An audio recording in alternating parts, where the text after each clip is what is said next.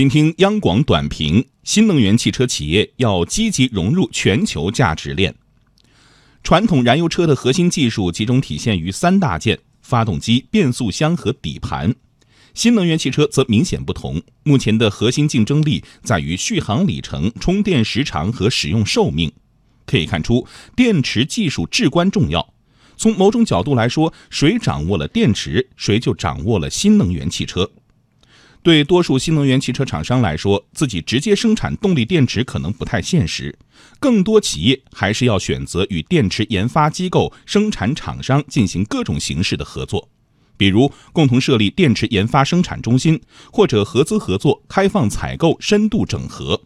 除了电池，新能源汽车的驱动系统和电控系统也主要靠国际化供给与配套。因此，我国的新能源车企要加速发展，就要积极融入全球价值链，整合全球最优质的资源，通过融合发展，提升国际竞争力。